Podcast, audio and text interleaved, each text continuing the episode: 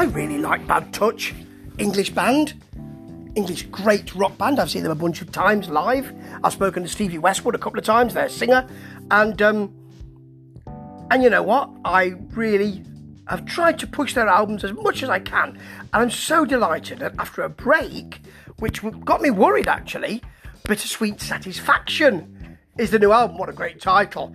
And they become funkier without losing that great easy rock feel. They've always been light on their feet. They've always been on the funky side a little, but this is this is more.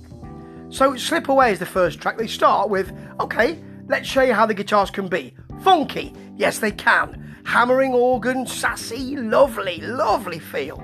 This life says, okay, the organ was in the middle of the room there, let's just push it to the front, right by the microphones. Go on and it's got a lovely lilting chorus. It's really easy to like, which is the way with Bad Touches music. The, the title track itself is a good time sing along. You know, it's around that Joanna or the organ, old cabinet organ, of course. It's blaring away. It rears up actually after that chorus with a really easy to like solo in it.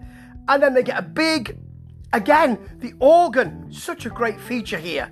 It's infused running through this rock ballad. There's a clap along section in it. That's going to be fantastic live. Taste this easy, gentle, face front. Really, really good to get into.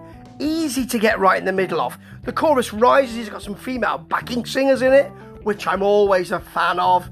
Makes it soulier, makes it bigger and see it to believe it's rougher. It's got a rougher riff, it's got a piano, a Joanna, because then everyone gets round that Joanna and has a nice big party with cheese footballs, cheap lager, and loads of fun. Bad Touch are a great band. Their music is so easy to love.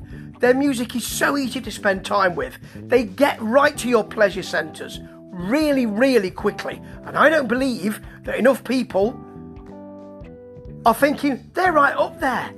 But they really are among the pantheon of young rock bands, and they've been doing it a while now, but they're still pretty much whippersnappers. I think they're at the top table. And I would argue that over and over again until people get sick of me arguing, and then a bit longer. Because, you know, that's what I'm like.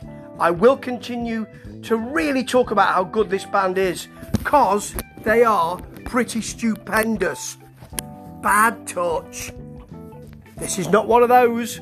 Not in a million years.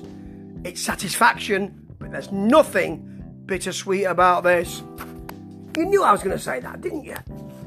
Ta ta.